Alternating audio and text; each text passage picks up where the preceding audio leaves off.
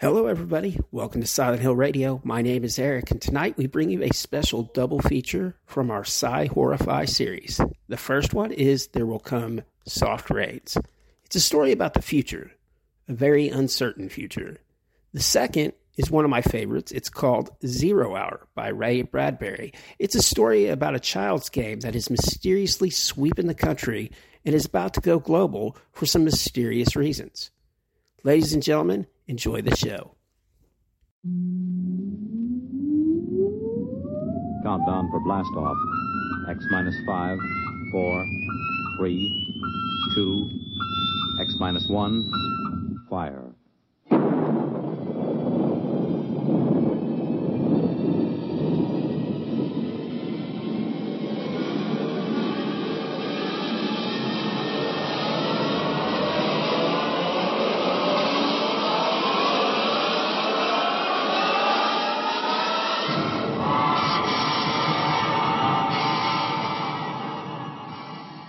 From the far horizons of the unknown come tales of new dimensions in time and space.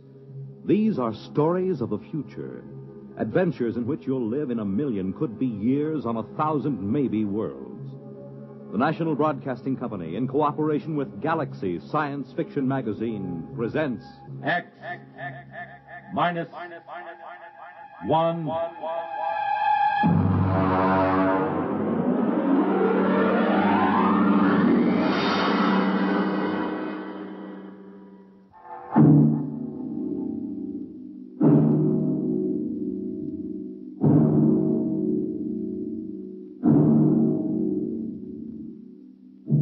Can you predict the future? Can you tell what will come in 100 years? Or in 10? Or in the next minute? Tonight we present two ventures into the unknown. Two fantasies of the future, chosen from the works of one of our most brilliant young science fiction writers, Ray Bradbury. First, his story entitled There Will Come Soft Rains.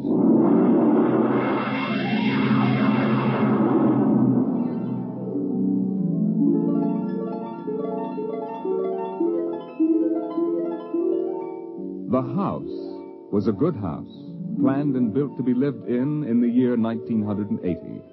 The real estate agent had told them all about it. Now, this is the bedroom. Of course, it contains all the latest devices, self-warming blankets, and, uh, yeah, there's a brand new feature. Beds, which make themselves. Now, if you'll just step this way through the library, we can see the latest in talking book recorders, self-building fireplace, self-cleaning robot dust disposal. Oh, these little mouse-like things come out of the wall and take away all the dirt. Now, over this way. There's a complete robot kitchen, of course. Just set the menu for the week and the stove does the rest. Then there's the automatic hydroponic garden, self-sprinkling fire protection. See, the house is fully automatic. Why, well, you could go away for a year and it would run itself.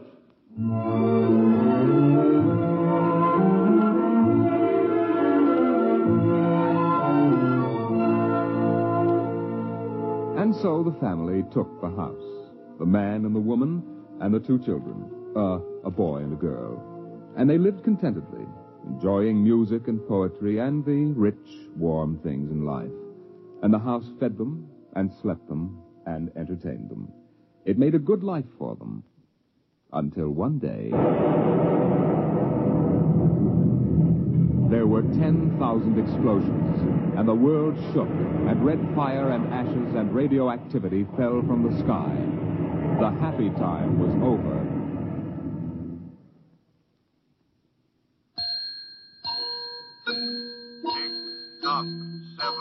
Time to rise. Open your eyes. Tick tock. Seven o'clock. Time to rise. Open your eyes. But the house lay empty. The clock talked to the empty morning.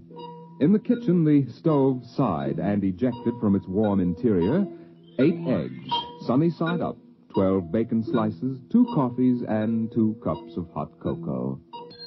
Seven nine, breakfast time. Come and dine. Seven nine. Today is April 28th, 1985. Today, remember, is Mr. Featherstone's birthday. Insurance, gas, atom heat, and electricity bills are due. In the walls, relays clicked, memory tapes glided under electric eyes, recorded voices moved beneath steel needles.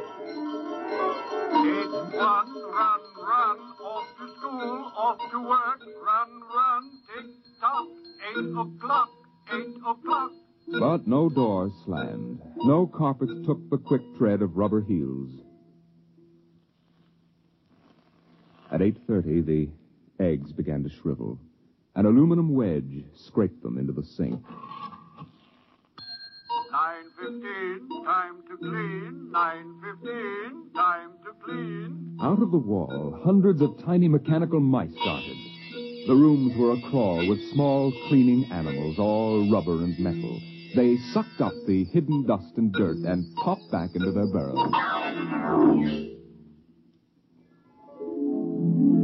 At 10 o'clock, the sun came out from behind the rain. The house stood alone on a street where all the other houses were rubble and ashes. At night, the ruined town gave off a radioactive glow which could be seen for miles. At 10.15, the garden sprinkler filled the soft morning air with golden fountains. The water tinkled over the charred west side of the house, the side which had been facing the blast. It was blank, except in five places. One of the five places was a silhouette of a man mowing a lawn, just as he'd been the instant the radioactivity burned his image into the side of the house. Over there, a woman bent to pick flowers. Still further over, their images burned into the wood, were a small boy, hands flung into the air. Higher up, the image of a thrown ball, and opposite, a girl, her hands raised to catch a ball which never came down. Five people. Five spots of paint. On the front porch, the dog whined and shivered. The front door recognized the dog's voice and opened. The dog padded in wearily, thin to the bone, covered with sores. It ran to the kitchen and pawed the kitchen door wildly. Behind the door, the stove was making pancakes, which filled the house with their odor, as prescribed by the automatic preset menu selector. The dog frothed, ran insanely, spun in a circle, biting its tail, and died. One o'clock, one o'clock. Delicately sensing decay, the regiments of mice hummed out of the walls, soft as blown leaves, their electric eyes glowing. One fifteen. The dog was gone. Two fifteen. Bridge tables unfolded from the walls of the patio. Playing cards fluttered onto pads. Martinis appeared on an oaken bench. But the tables were silent. The cards untouched. Five o'clock, six o'clock, seven o'clock, eight o'clock, nine o'clock. Dinner was made, ignored, flushed away. Dishes were washed. In the study, the tobacco stand produced a cigar with half an inch of gray ash upon it, smoking, waiting, waiting. The hearth fire bloomed out of nothing. Nine o'clock, nine o'clock. The beds began to warm their hidden circuits, and the phonograph spoke from beside the fireplace. Mrs. McClellan, what poem would you like to hear this evening? Mr. McClellan? Since you express no preference, I shall select at random from among your favorites. Sara Teasdale, There Will Come Soft Rain. There will come soft rains and the smell of the ground, and swallows circling with their shimmering sound, and frogs in the pools singing at night, and wild plum trees in tremulous white. Robins will wear their feathery fire, whistling their whims on a low fence wire, and not one will know of war. Not one will care at last when it is done. Not one would mind, neither bird nor tree, if mankind perished utterly, and Spring herself, when she woke at dawn, would scarcely know that we were gone. The phonograph finished the poem. The empty chairs faced each other between the silent walls. At ten o'clock that evening, the house began to die. The wind blew the bough of a falling tree into the kitchen window, smashing it. A bottle of cleaning fluid crashed on the stove. Water pump shot down from the ceiling. But the solvent spread onto the doors, making fire as it went. Other voices in other rooms taking up the alarm. Help! Help! Help! The windows broke with the heat, and the wind blew in to help the fire. The fire crackled upstairs at paintings, lay hungrily on the beds, devoured the rooms. The house began to shudder. The bared skeleton began to cringe in the heat. The wires revealed as if a surgeon had torn the skin off. Voices screamed in every room. Windows snapped open and shut like undecided mouths.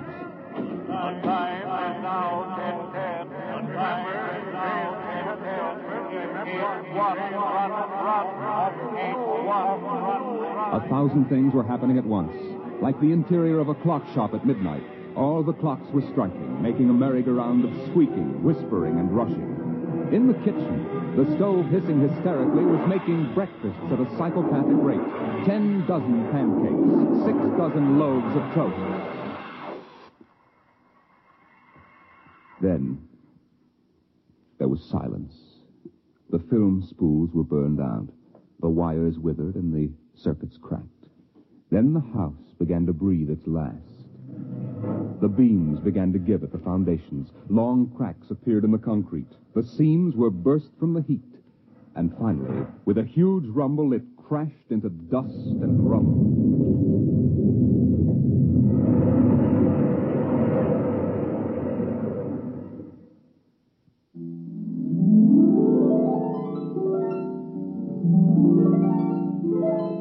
Dawn shone faintly in the east. In the ruins of the house, only one wall remained standing. And within the wall, even as the sun rose to shine upon the burning rubble, a voice spoke again and again and again. No one would mind, neither bird nor tree, if mankind perished utterly, and spring herself, when she woke at dawn, would scarcely know that we were gone.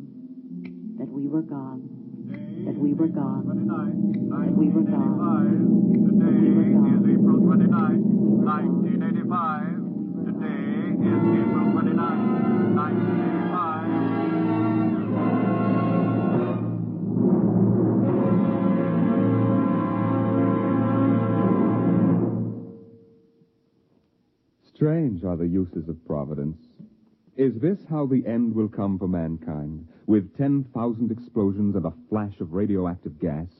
Or will destruction come more subtly, extended to us gently and innocently in, oh, let's say, the hand of a child? Who knows in what manner zero hour may arrest the world we know?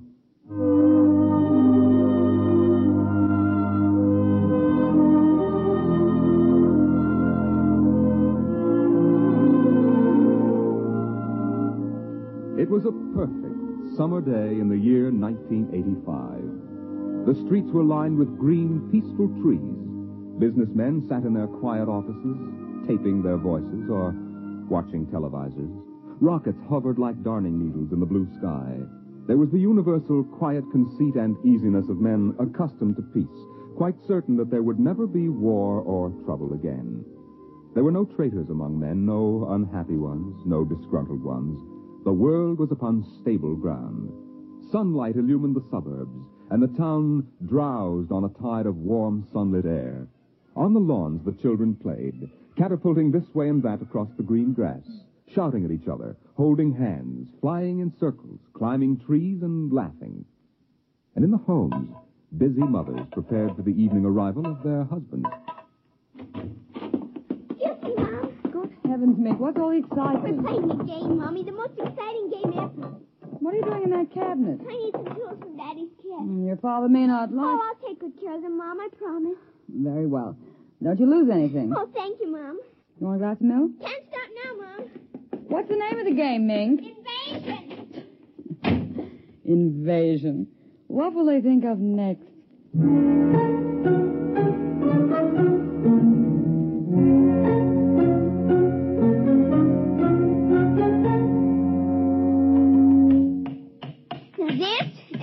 this and this and this. Now put that there and bring that over here. Oh, no, you ninny. Now get back while I fix this. There, they want it this way, see? Here, just let me fix it. Oh, Mink, it's that smarty pants Joseph Connors. Don't let him play. He's 12 years old. Don't worry, I won't. What you playing, Mink? None of your business, smarty pants. I want to play. Can't. Why not? You're too old. Just 'cause you're only eight. No, you'd only laugh at us and spoil the invasion. Make him go away, man. Go away. This is my backyard. Uh, who wants to play with you and your old fairies anyway? They aren't fairies. Uh, and nuts to you. I don't want to play anyway. Good riddance. I'm glad you didn't let him play, Mink. He'd only laugh. Now, we better talk to Drill and get some more instructions, Art. Now, here's your pad and pencil. Where is Drill? Drill? Here, Drill. Drill? We can Drill. the rose bush, I think. I'll talk to him myself, and you write it down in the pen. Okay. Drill, drill. Okay. Drill wants you to write down triangle. What's a triangle? Never mind. Drill will tell us when he wants us to know. It helps the invasion. How do you spell it? Hmm. Well, that's Drill. Drill, how do you Mink, spell? Here's your mother, looking out the window. Mink? Yes, Mother? Who are you talking to? The rose bush, Mom. Only it's not really a rose bush. That's Drill. Who's Drill? He's planning the invasion. Oh, I see. Well, you better come in and clean up for supper. Your daddy'll be home soon. In just a second, Mom. You got that, R? See now what? Four, nine, seven, and A, and B, and X, and a fork, and some string, and a and a hexagony hexagonal droopy. Come Mom. on, Mink. Supper's in ten minutes. Okay, Mom. Just a minute. I have to tell Drill. I wish we didn't have to eat, though. It holds up the invasion.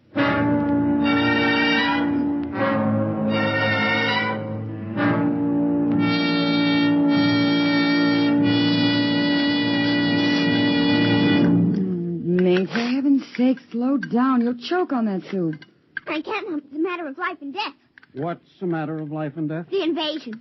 What invasion is that? Oh, just some silly game the children have been playing. Well, whatever it is, Mink, it'll wait until you've finished your supper, I'm sure. I don't want any more. You barely touched anything. Oh, but Drill is waiting for me, Daddy. Drill? Who's Drill? He lives in a rose bush in our backyard. Imagination, Henry. Oh, such nonsense. I've got to run now. You'll sit through dessert, young lady. Daddy. And while you're at it, tell me more about this new game. It's Martians invading Earth, Daddy. What? Well, well not exactly Martians, Daddy. They're from, well, gee, I don't know, from up. And from inside that little head of yours. You're laughing at me. Drill said you would. You'll kill Drill and, and everybody. Oh, I didn't know you could kill a Martian. But it, it's not really a Martian, Mom. Maybe from Jupiter or Venus, even. Imagine. They couldn't figure out a way to attack the Earth. We are impregnable. Impregnable, dear. Well, that's the word Drill said. Impreg. Well, anyway, that was the word, Mom, the same word. Anyway, so we're helping them. Now, who's helping who? Well, the kids are helping the Martians. Well, fifth column, eh? Well, Drill says in order to make a good fight, you gotta have a new way of surprising the people. That way you win. And he says also you gotta have help from your enemy. Pretty slick, those Martians, using the kids for a fifth column, eh, Mary? And hiding under rose bushes, too, Henry. Don't forget that. Well, that's because grown-ups never look under rose bushes. Only kids. Oh, I see. Well, finish your fruit, darling. You can play for an hour afterward. Mary. Oh, it's so nice out, Henry, and there's no school tomorrow. Very well. Till eight o'clock. Drill says after the invasion we can stay up as late as we want. No more bats either. Oh, is that so? You can watch all the grown-up televisor shows. I don't wonder this invasion has caught on among the kids. Well, some of the kids are giving us trouble, like like Dale Britz and Petey Jerrick. They're growing up, so they won't believe in the invasion. They make fun, worse than parents even. I hate them worst. We'll kill them first. I hope you're saving your father and me for last. But Drill says you're dangerous. What? But I, I think they'll let me keep you because I'm helping so much. I'll talk to Drill. Maybe we won't have to kill you. Mary, I think this nonsense has gone far enough. Can I go out now, please? Well, run along, dear. Don't worry, Dad. I won't let them hurt you. Mary, I think the child's taking this game entirely too seriously. Invasion. Ah, Henry, you know how Mink is.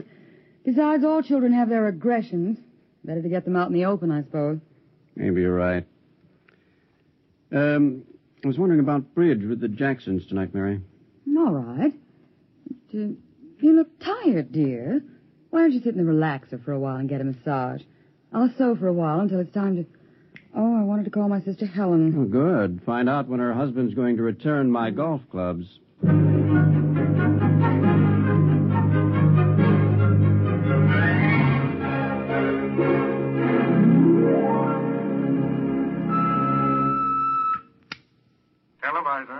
would you please connect me with Mrs. Helen Rogerson on Channel 7 2Z, uh, Pittsburgh, Pennsylvania? What is your channel, please? 817X, New Rochelle, New York. Thank you. Just a moment. Go ahead. You can see your party now. Hello, Mary. How are things in New York? Fine, Helen. How are things in Pittsburgh? You look tired. Oh, I've been having a terrible time with the children. Sick? No, just underfoot. They've got a new game that's got me just about crazy. It's called Invasion. Did you say Invasion? That's right. Well, isn't that strange? My Mink is playing it, too. My boy Tim is all involved with some imaginary fellow named Drill who's running the invasion. Must be a new password. Mink likes him, too. How do you suppose these games start? My backyard looks like a scrap drive. They've got every conceivable kind of mechanical gadget arranged out there. I talked to Josephine Schiller in Boston, and she says her kids are wild about it, too. It's sweeping the country. Remember when it was the rhumba? Please, dear, I'm not that old. Mommy! Oh, please, Minky, I'm on the televisor. Come on, see your Aunt Helen. Hello, Mink. Hi, Aunt Helen. Look what I've got. What is it, honey? Well, it's the yo-yo. Look what I am it. See? Well, Helen, look, it vanished. Where did it go? Into another dim, dim, dim. She means dimension. I say the darndest thing. My Timmy brought one home, too. I can't figure out how they work. Make it reappear, honey. There. It's easy. Where'd you get it, dear? Drill gave it to me, Mom. Mink? Bye, Aunt Helen. Gotta run now. Mink, you come back here. I want to talk to you. Yes, Mom. Zero hour. It's five o'clock. Mink. Bye. Oh, I can't understand it. The child's never been so unruly. Helen, do you suppose that... What? Uh, Nothing. Just a wild thought that. Say, the reason I called, I, want to get that black and white cake recipe. And, Henry wants his golf clubs. I don't know what he'll do. If What was that? I don't know. One of the children must have been hurt. I'll have to run and see. Call me back tonight, will you? All right, Mary. Bye. Mink, come here. Yes, Mom. What is it? Who screamed? Peggy Ann. All right, what happened? Well, she got scared and went home. Did you hit her? Uh, no, she just got scared. She's a scared baby anyway. We won't let her play anymore. She's getting too old. Hmm. Now, Mink, tell me why she cried. No, I can't. Mink, you'll answer me this instant or come inside. I've had enough of this nonsense. Gee, I can't quit now, Mom. It's almost zero hour. Then tell me what frightened Peggy Ann. Okay, she saw Drill drill. He almost came through. He was just testing. Through what? Well, those pipes and things we set up. She looked into one of the pipes and screamed. I guess she saw Drill. And no one hit her? uh huh. Very well, Mink. I'll call Peggy Ann's mother and see how she is. And I'll call you for your bath in half an hour. Your father and I want to go out tonight. You won't be able to go out, Mom. Why not? Zero hours, five o'clock, Mom.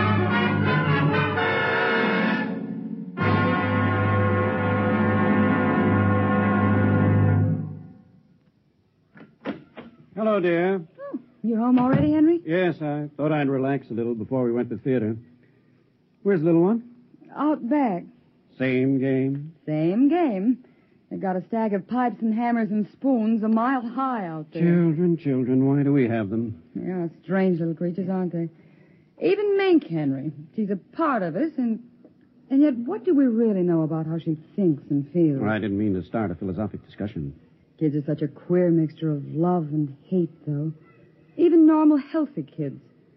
They need you and they're dependent on you, and yet they resent that dependence. You sound like a child psychology course I once took. I wonder if they ever really forgive the whippings and the commands we have to give them sometimes. I wonder if we ever forgot them when we were children. Look, I'd like to discuss this with you, dear, but we do have a theater date, and it's almost five o'clock now. What's happened to the kids? They're so quiet. When children are quiet, you know there's some mischief. Oh. What's that sound? I don't know. Those kids aren't playing with anything electrical, are they? I'm sure they aren't. At least I Just the same, I'd better go out. Henry, tell them to put off the invasion. What? Mary, don't get upset. It's just a game.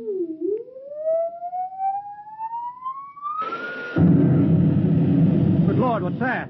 Look out the window, Mary. Uh, what is it? Where are the children? Mary, why are you shaking? What did you see? Henry, quick, up to the attic. They aren't in the attic. Yes, yes, the attic. Quick. Mary, come back here. Mary!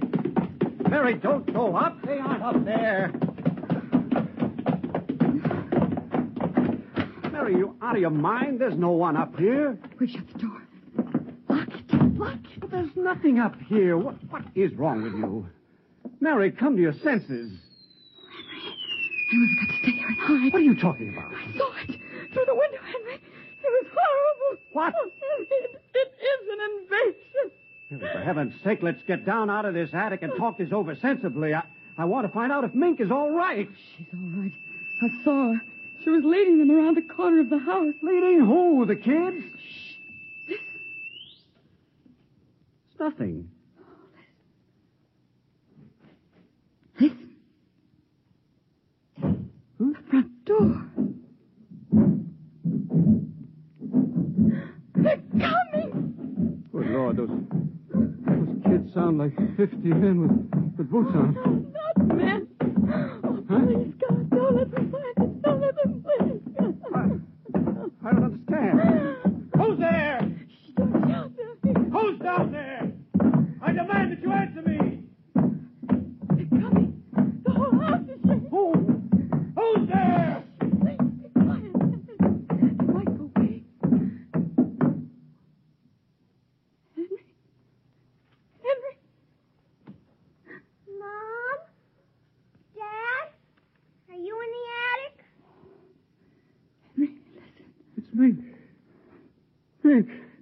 We've got to save her.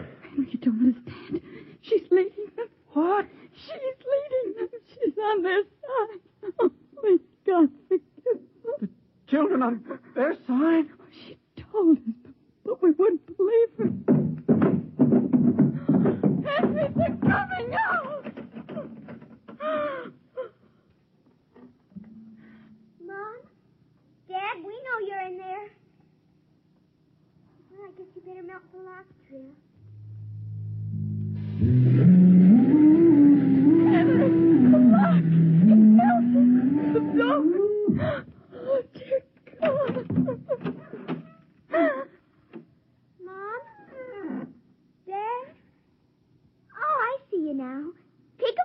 You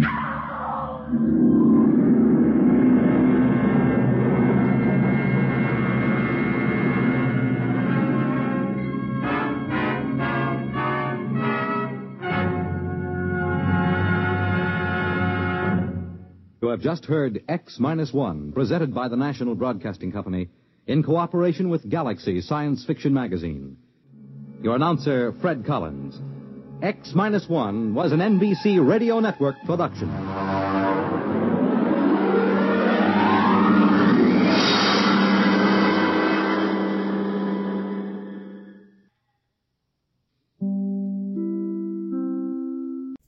Well, that's going to do it for tonight, guys. Hope you enjoyed the show. If you'd like to hear more, we invite you to join us on Twitter, where we share all our episodes on various platforms.